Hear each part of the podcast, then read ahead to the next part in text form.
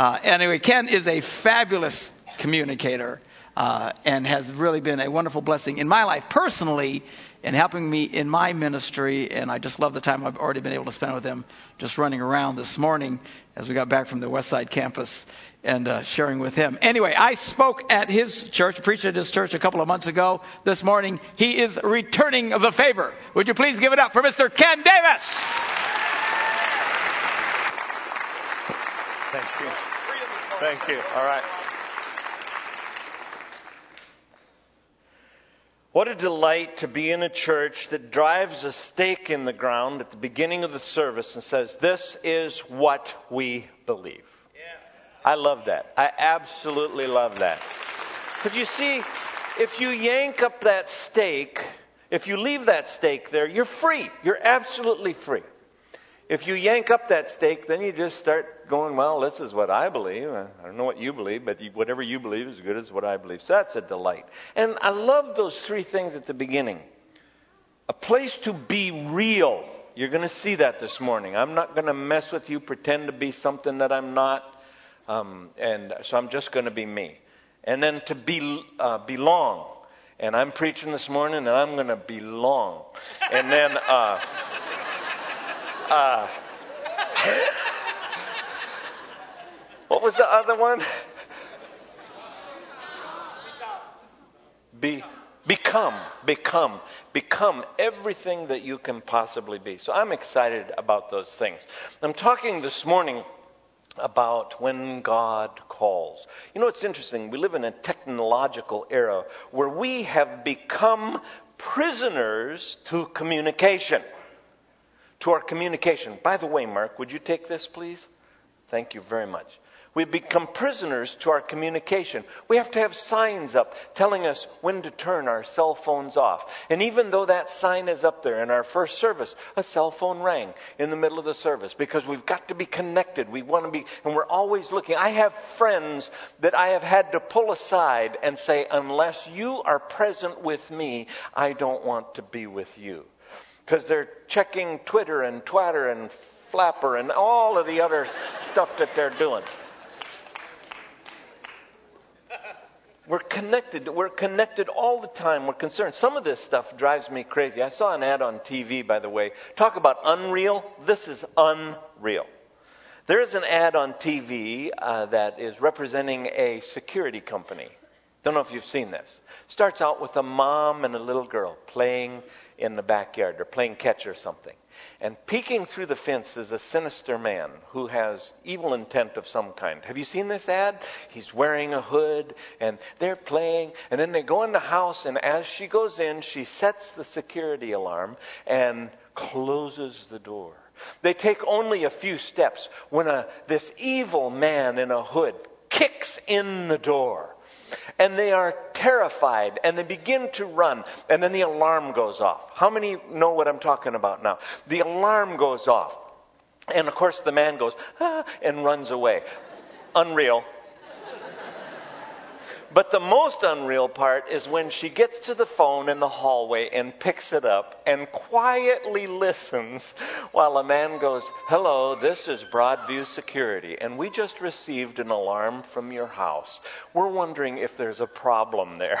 And she's silent the whole time, and she goes, Yes, a man has just kicked in our door. Let me tell you something. If somebody kicks in my door and the phone rings, I'm picking it up and going, Help me! It's crazy. It's absolutely crazy. And then how many of us get those calls and we answer them selling something at night after you've had dinner and you've settled into a chair and the phone rings. And I don't know about you for you, but I'm 60 some years old. It takes me three or four good rocks to even get out of that chair. And you answer the phone, and the guy goes, uh, I'm with XYZ Siding Company, and we just happen to be in the area, and we'd like to do a survey about your home. And it drives me nuts. This is my home. You have invited, you have invaded my privacy. You have called when I don't want to be called. And I'll be honest with you, I no longer answer those with a Christian perspective. I'm not mean. I don't think I'm mean. I remember when a guy called, did that to us one time. I let him get a little ways into his spiel, and then I went, Is this a joke? And it really surprised him. He said, No, this isn't a joke. And then he started over. I'm with XYZ Secure, and we're in the area. And I said, This is the cruelest thing that I've ever had happen. And I began to weep. I was just crying uncontrolled. He said, Sir, what's wrong? And I said, My, my house burned down last night. I don't know how you can do this. He said, Oh, I'm sorry. And he hung up the phone. Now, I'm wondering, how long did it take this man to figure out if my house burned down, how is he talking to me on the phone?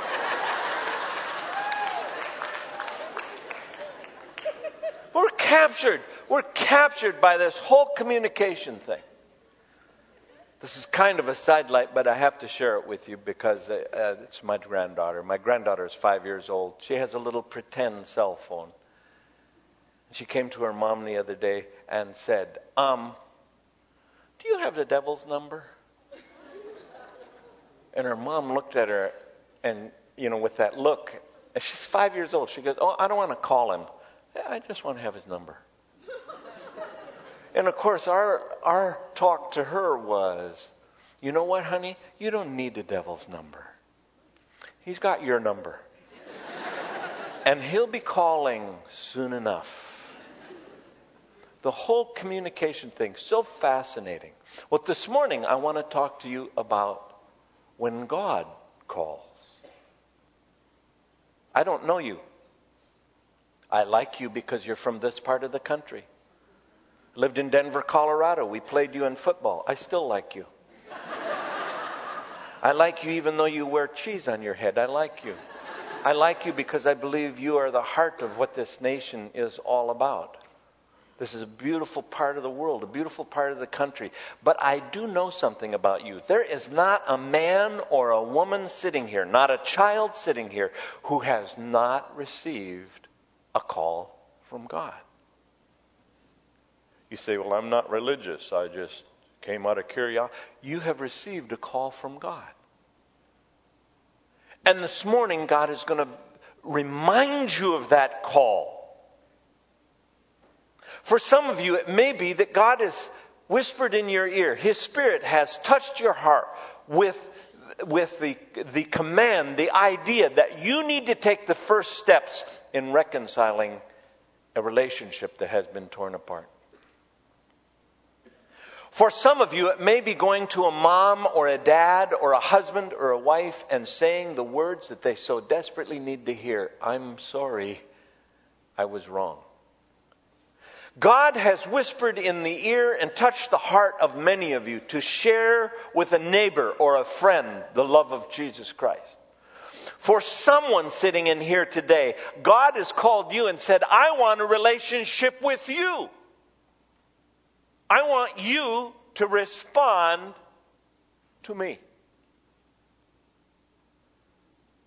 For some of you, God has called and said that habit you have, that sin that you keep hanging on to, it's time to let go. It's time to get help. I don't know what God's call to you has been, but I know that every man, woman, and child here has received a call from God. And I'm going to tip my hand here. I'm going to tell you what this message is all about. When God calls, there are no excuses. When God calls, there is only one response Here I am, God. Send me. Show me what to do. And I will do it. Our text today is taken from the book of Exodus. The man we're talking about received a fascinating call from God. It's Moses, a real man, a man who found himself in a unique position. He was probably at the lowest point in his entire life. This man had very recently walked the corridors of, of power. He, he was one of the most powerful people in Pharaoh's court. His command was immediately obeyed. He, he had hundreds and thousands of people at his fingertips who would do anything that he wanted. But when we find him, he has committed murder. He murdered a man who was mistreating some of his people, buried his body in the sand, and rather than being appreciative, his own people have, uh, have come to a point where they're almost blackmailing him they no longer are showing any respect to him. And instead of walking the quarter or the courts of power, he is now finds himself at the end of a desert watching filthy sheep. And in that position we find him when we begin reading. In chapter 3, verse 1, it says Now Moses was tending the flock of Jethro, his father in law, the priest of Midian. And he led the flock to the far side of the desert and came to Horeb, the mountain of God. There, an angel of the Lord appeared to him in flames of fire from within a bush. Now, I don't know how many times we just keep trucking there. Just keep reading. Yep, there was a man of God standing there and a bush caught on fire we never think about what the emotions what might have been. We, we never think about the background. We never think that this was a real man. He had real feelings. We think of him as a Bible guy. See, he was a Bible guy, and when God called Bible guys, they responded in Bible ways. Boy, does that let us off the hook, because we're not Bible people. Well, I'm telling you, I made a tape called A Wimpy Prophet, a Butane Bush, and No Excuses. It talks about Moses.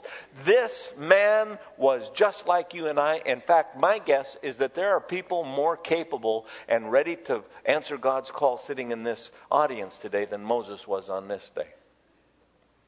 He's standing in the end of a desert and a bush catches on fire. I think in our brains we kind of think because he was a Bible guy, that didn't affect him too much. You know, he just did Bible guy stuff. Behold, a bush burneth. Give me a break. I'm telling you that if we could translate what went through his head, it would have been more like, Whoa, freaketh me out. He's standing at the end of a desert. He does not have a lighter. He does not have cigarettes. The sheep are not smoking. They have no lighters. And the bush catches on fire. And he is amazed. The Bible says that he saw that the bush was burning, but it was, but that it was not on fire. It did not burn up. So he thought, I'm going to go over and look at this. Isn't this fascinating? Not only does the bush catch on fire, it doesn't really catch on fire. It's burning, but it's not burning. It's not burning up, no ashes. It isn't being destroyed. It's just burning. Why did God do this?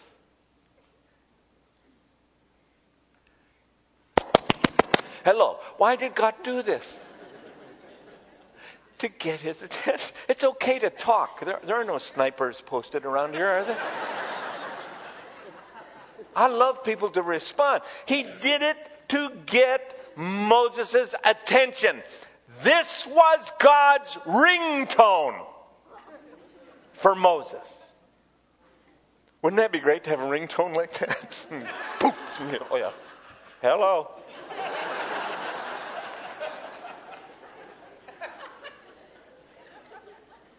Isn't God amazing? What a creative God. Oh, he could have sent him a note, left him an email. No, he, he did it this way.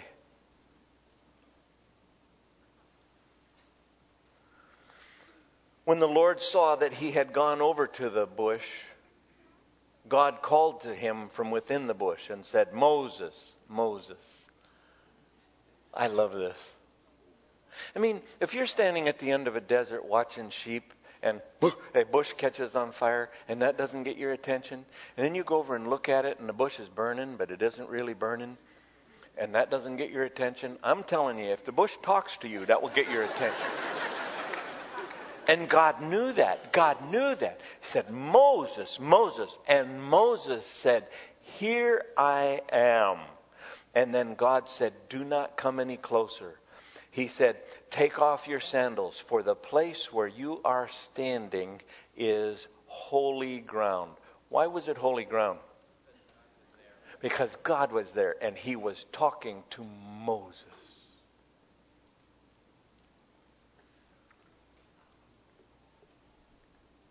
What has God whispered to you? When?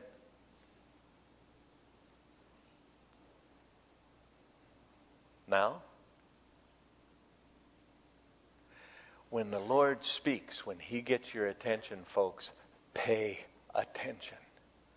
You are standing on holy ground. Moses was smart enough to understand that. He fell on his face. He hid his face from God. Because God said, I am the God of Abraham, the God of Isaac. He, he knew this was the all powerful creator of the universe. We answer God's or the devil's ringtone quicker than we answer God's. I think it's dangerous ground for us to press ignore when God calls us to any task. Dangerous not because he will somehow uh, fry us on the spot, but dangerous because we miss what he intended for our life. To become, to become everything he created us to be.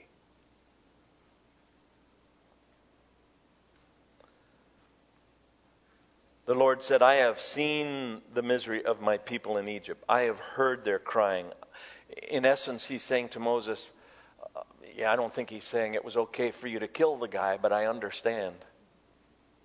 And then he says to Moses, Hey, I have come down to rescue them.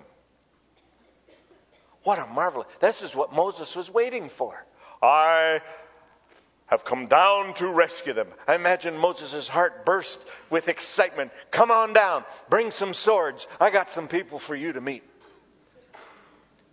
His people had been in agony for too long, and now God Himself has said, I have come down. And then in the next breath, God says, Now you go. How did Moses respond to that? It doesn't, it doesn't tell us word for word, but you know he must have been thinking, um, just a second. I, I was standing here just a minute ago. I'd have swore you said you were coming down. Isn't it interesting that God has chosen to use us? Did God lie? Did he change his mind? No. A great preacher, E.V. Hill, preached a message on this particular passage, and the title of his message was, You Are God's Answer. That's why, in solving the problems that exist in our marriages, you know, we want to say, God, solve it. And God says, Okay, I will come down and solve it. Now say you're sorry. no, you solve it. Tell her how bad she is.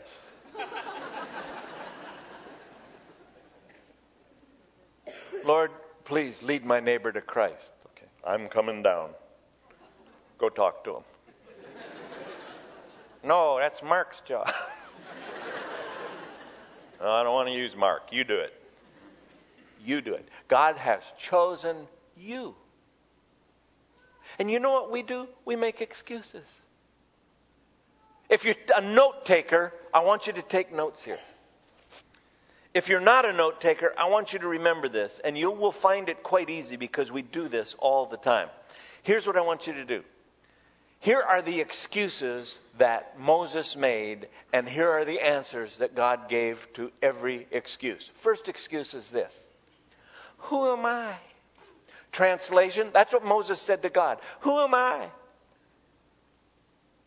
Translation, I'm a nobody. Uh, God, I don't walk in the corridors of power anymore. I have no political clout. I have nothing. I'm here with these stinking sheep. Nobody respects me. I killed a dude. God, who am I? The only thing I got going for me is a pretty nice looking beard and a slight resemblance to Charlton Heston.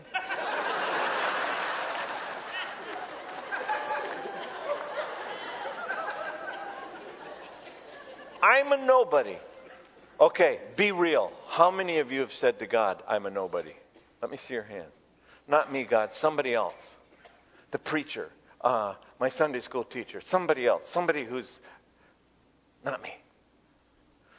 When you use that excuse, this is God's answer, and it's right here in the Bible, by the way.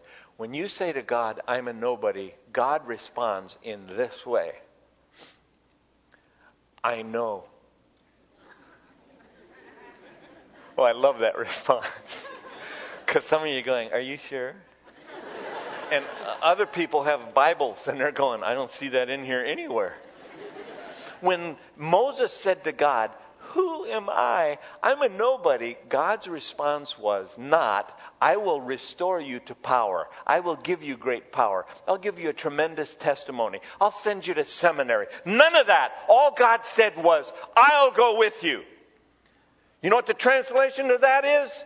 I know you're a nobody. I am a somebody. And I will go with you. You and God together are a team that cannot be defeated. God is not looking for ordinary people. Okay. Sorry, God is not looking for extraordinary people. God is looking for ordinary people who will trust an extraordinary God. And the minute we start looking at Bible heroes as people that had some kind of power we don't have, Satan wins. Because then we're off the hook.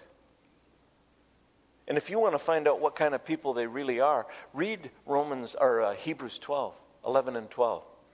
The hall of faith made up of perverts and liars and sinners, all who came to a point where they just fell before God and said, "Okay, I will do what you want me to do. I believe in what you created me to be." We of all people have the Holy Spirit living within us to give us power none of these people had. And there are no excuses. So God says to Moses, I'll go with you. Now, that would blow most of us away. I don't know you, and forgive me for picking on you, but you're in the front row. You've really asked for it. what is your name? Pardon?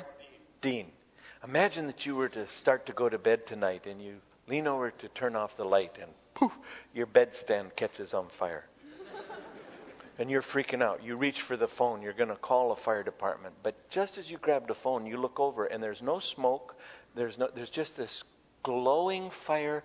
Nothing's happening. Nothing else is catching on fire. And you go, well, this is unbelievable. My bedstand is burning, but it's not really burning. And you go over to look at it. Tell me your name again.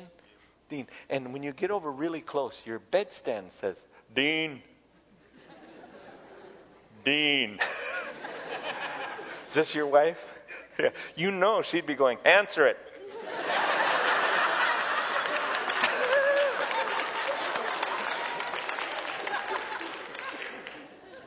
and somehow, Dean, you, I, am making some assumptions here. I'm making an assumption that you believe in God, but somehow you become convinced that this is God speaking to you. You have just seen the greatest miracle you've ever seen on the face of the earth.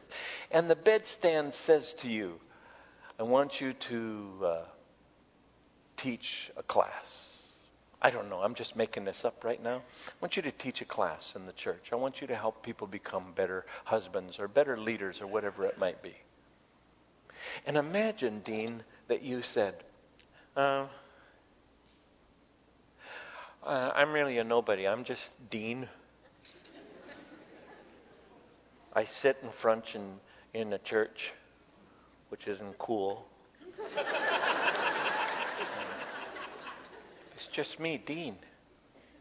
And God said to you, I'll go with you. I think you'd get out of bed. I think the two of you would decide, we got to go. He'll go with us. Dean just responded, absolutely. Not Moses. Not the Bible guy. The Bible guy comes up with another excuse. So you'll go with me? Yes, I will go with you. Okay. But I don't know what to say. How many of you have used that one?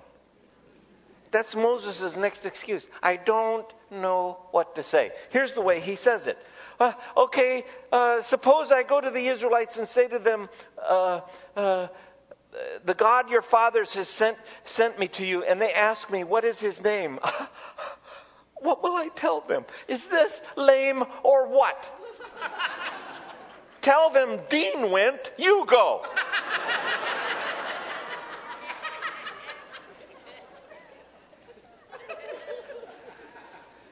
When our excuse is, What will I tell them? Let me tell you what God's answer to that is. I'll tell you what to say. God will tell you what to say. Had a little girl that was in our youth group, and we challenged them to witness to their friends. She came into my office, tears streaming down her face. I said, "What's wrong?" Wrong. This girl was fascinating little girl. She said, "I just don't know what to do. I don't know where to start." Tears. She said, I have so many friends. I said, Why don't you just pick one? And she went, Oh. And so she wrote down the name of a friend. And the challenge was to bring them to youth group and then pray that God would open the door for them to share Christ. She brought her little friend to youth group, and Monday, she's in my office again, opened the door. She's in the chair, weeping her eyes out. I said, What happened? She said, I brought Sally to youth group, and on the way home, I was going to witness to her. And then Sally said, I, I, I, was scared, so I said, What did you think of youth group? I just asked her a question instead, because I chickened out. And Sally said that she liked youth group and that she liked the games and everything, and that she thought the speaker was great. that was me. And then she, she said, but then Sally said, I hated the Jesus part. And my little friend Beth froze. I mean, she's got a track in her pocket. It talks about Jesus. She's been waiting to give it to her. Now she says, I hated the Jesus part. So she decided to wait till later, till later to witness. Hang with me here. She's not going to witness. She's just going to ask another question. So she said, Why do you hate the Jesus part? And suddenly this little friend poured out in her life, the horrible story of her life. She had suffered from abuse. Every, every single line she had ever drawn in her life where she said, That's a moral line I had never crossed. She had either stepped across herself or been pushed across to where she had lost all hope that she could ever be forgiven by anybody. So little Beth pulled the car over and decided she'd have to witness some other day. And she told her how Christ had changed her life. Isn't it interesting how we mess this up? And it, when she was done telling her story, her little friend said, I, would like to know Jesus like that. And so they prayed and she accepted Christ. Now this girl is telling me this story, tears streaming down her face. And I said, Beth, why are you crying? This is marvelous. She said, because now it's over. I said, Beth, pick another one. And she went, oh. In her senior year in high school, Beth led seven of her friends to the wonderful knowledge of God's love and forgiveness. And today, Beth still doesn't know what to say. I'm not sure she ever has gotten the track out of her pocket. God told her what to say. You can be stumbling all over your words. And God goes, That's what I needed. I didn't need a smooth presentation, I needed your presentation. You'd be gone, right? You'd, you'd, you'd be gone. God says, Say this, Dean. Just say this. I, this is your speech. Here, take this. Do that. Not Moses. He's got another excuse. Okay. So you will go with me? Yes. You would tell me what to say? Yes. Okay, what if I say that and they don't believe me? The part of Moses should have never been played by Charlton Heston. The part of Moses should have been played by Martin Short.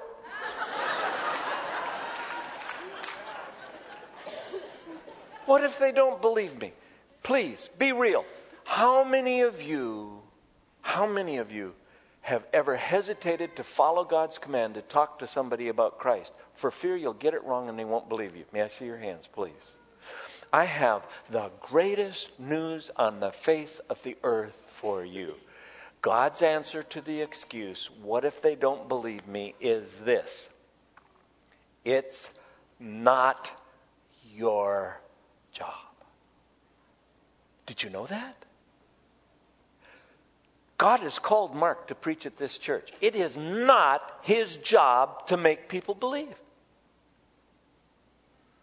It is his job and your job and my job to be obedient in proclaiming the good news of God's love, and it is the Holy Spirit's job to draw men to himself.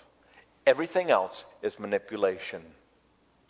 Everything else produces guilt and failure and whatever. It's our job to be obedient. Now, God did not say to Moses, It's not your job. I want you to read this. It's, it's three, read three and four of Exodus. If you don't know this story, if you're not usually into the Bible, find someone who belongs to this church and said, I want a Bible. I want to read that. They will get you a Bible. And if they don't pay for it, I'll pay for it. Read this marvelous story. Because God didn't say it's not your job. Remember, He's a creative God.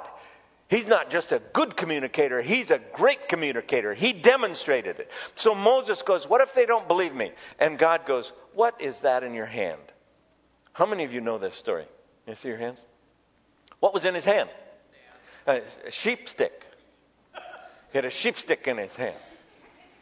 And he said, It's a sheep stick. Sometimes the sheep wander away and uh, bad sheep. sheep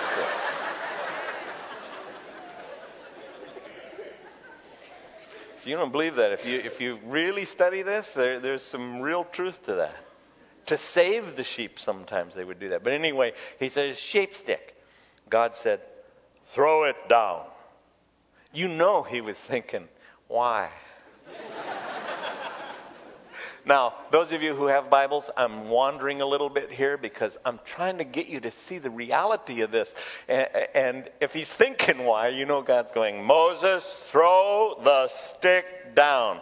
Okay, there's really no need to get testy. And he, he, threw, he threw the stick on the ground. What happened to the stick, folks? It turned into a snake. And I think most of, us, most of us think in our mind that somehow Moses then went, Behold, what was straight has become crooked, and it is moving.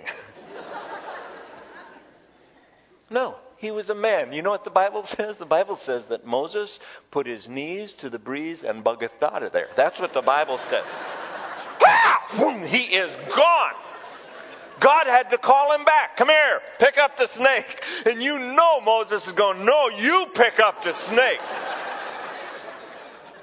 he picked up the snake. What happened? Became a stick again, became a staff again. He suddenly got um, leprosy. And God healed him instantly of the leprosy. What God was saying to him is, Don't you worry about making them believe. I'll make them believe. Dean. Dean is gone. If you went to his house, he's already packed. His wife has gone with him. They're on their way. Not Moses. Moses has another excuse. I say, You'll go with me? Yes. And then you will tell me what to say? Yes. Okay, and then you'll bring the tricks? Yes.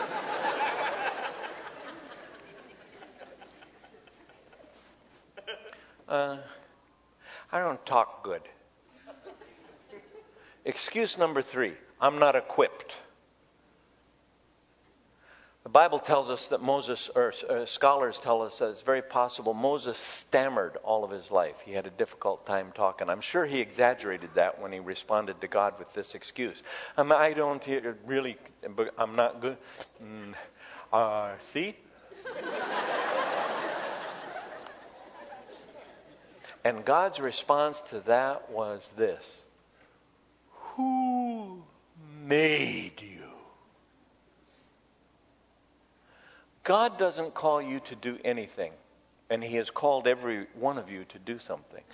God doesn't call you to do anything, but He what He doesn't perfectly equip that you to do it.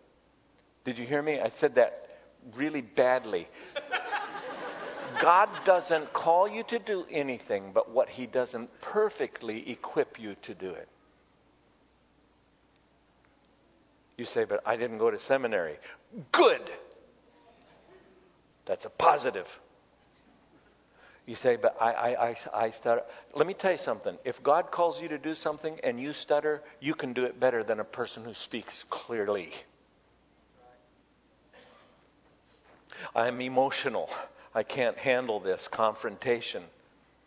If God called you to do it, dive in. I have a friend, David Ring. David has cerebral palsy. God called David Ring to be an evangelist. Go figure. You can hardly understand the man. You have to sit on the edge of your seat to not miss what he's saying. But when God called David, he responded.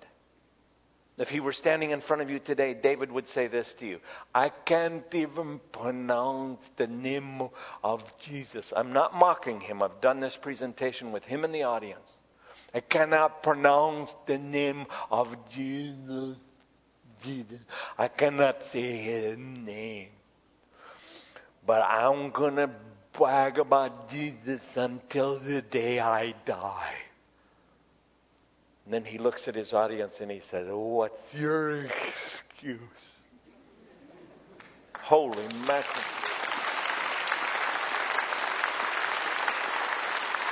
There will be tens of thousands of people in eternity with God because David was faithful, or because David Ring was faithful. He didn't say to God, I can't talk. You got to get somebody else. They told him he wouldn't have any children. He had three beautiful children. They told him he'd never get married. No one would marry him. He married a beautiful woman. They told him he couldn't be an evangelist because nobody can understand him. He's been all over the world.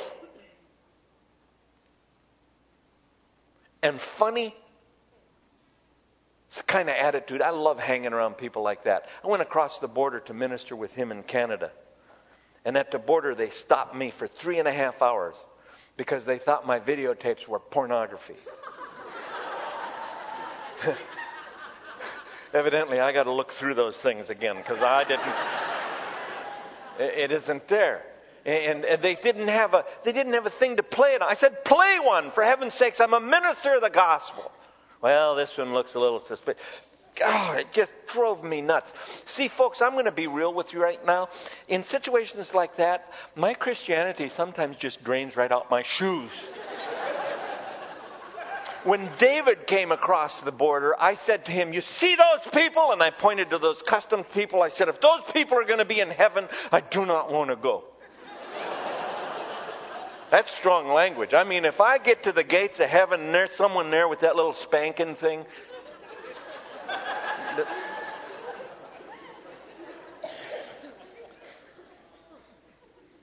David said, Yes, they're very mean people. They caught him too. I don't know what was going on that day, but they stopped him at the border and they asked him, What's in those boxes? He had brought the story of his life and how God had changed his life. And he said, Video tapes. They have no compassion. The man said, How many? David said, I don't know. He said, The man was without mercy. He said, Count them. And David looked at me, he got a little sparkle in his eye. He said, You know, suddenly my handicap got worse. he said, There are many people anxious to get into the border, and I began to count one.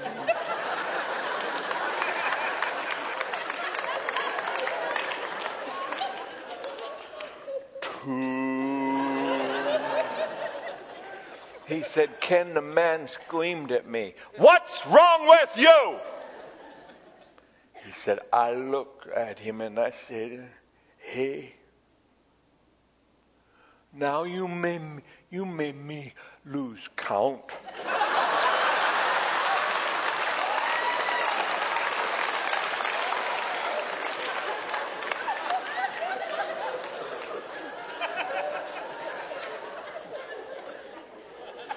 Who do you Who do you want to hang around with? You want to hang around with someone who God called and went, No, I can't do it. I have cerebral palsy. Can't do it.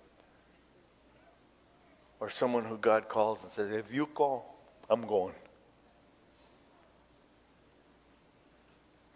Moses had one final excuse send somebody else.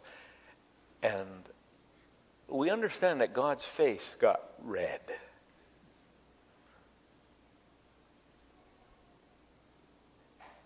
God's answer to that is always the same no.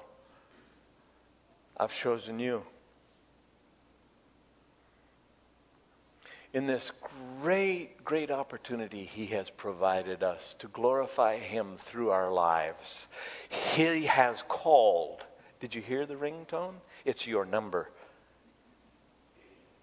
Can you feel the vibration? I have no idea what He's called you to do, but you know, don't you? And you turn your phone over and it has two options answer and ignore. What are you going to do? Let's bow our heads. Father, you used Moses to lead a broken and wounded people into the promised land.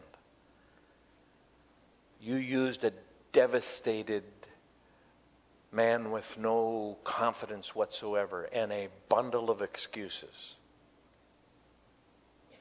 to glorify your name. And today you've gotten our attention. I pray, God, that we will have the courage and the wisdom to press answer and make a difference in our world and become everything you created us to be. In Jesus' name, amen.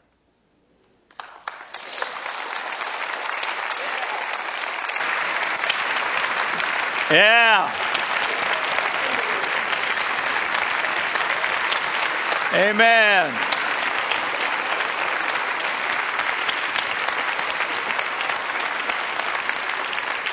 You may be seated as the uh, ushers come forward and get ready to uh, close the service with our communion time. Powerful stuff, huh? I'll tell you what, God has blessed this church. We may not be the smartest people in the world.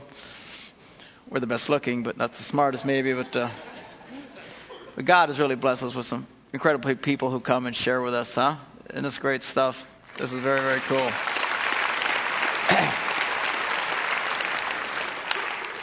We're getting ready to uh, have our time of communion. This is when we focus on what Christianity is all about. This is the focal point of eternity when God sent his Son, the Lamb of God, to take away the sins of the world. Jesus took on that cross what he did not deserve. So you and I can get what we don't deserve, which is forgiveness for our sins. My question to you, to put it in Ken's phraseology, is Are you answering the call? Are you hearing God call you? Maybe you're here this morning and say, You know, this is all fascinating, this is interesting, but I don't really know God like that. You know, you can. This is why Jesus Christ died on that cross. His body broken so you could be healed. His blood was shed so it could wash away the stain of your sin. I'm going to invite everybody to bow your heads with me in a word of prayer just as we get ready to take communion here. We're going to pray a prayer together. And I'm going to invite you to pray this prayer with us. If you'll believe this from the bottom of your heart, you can begin to experience God's forgiveness and grace in your life. Let's pray this together. Say, Dear Jesus, I believe you are the Son of God and that you loved me so much, you went to the cross and you took my punishment. I ask you to come into my life and to forgive me of my sins. I now surrender to you. Amen.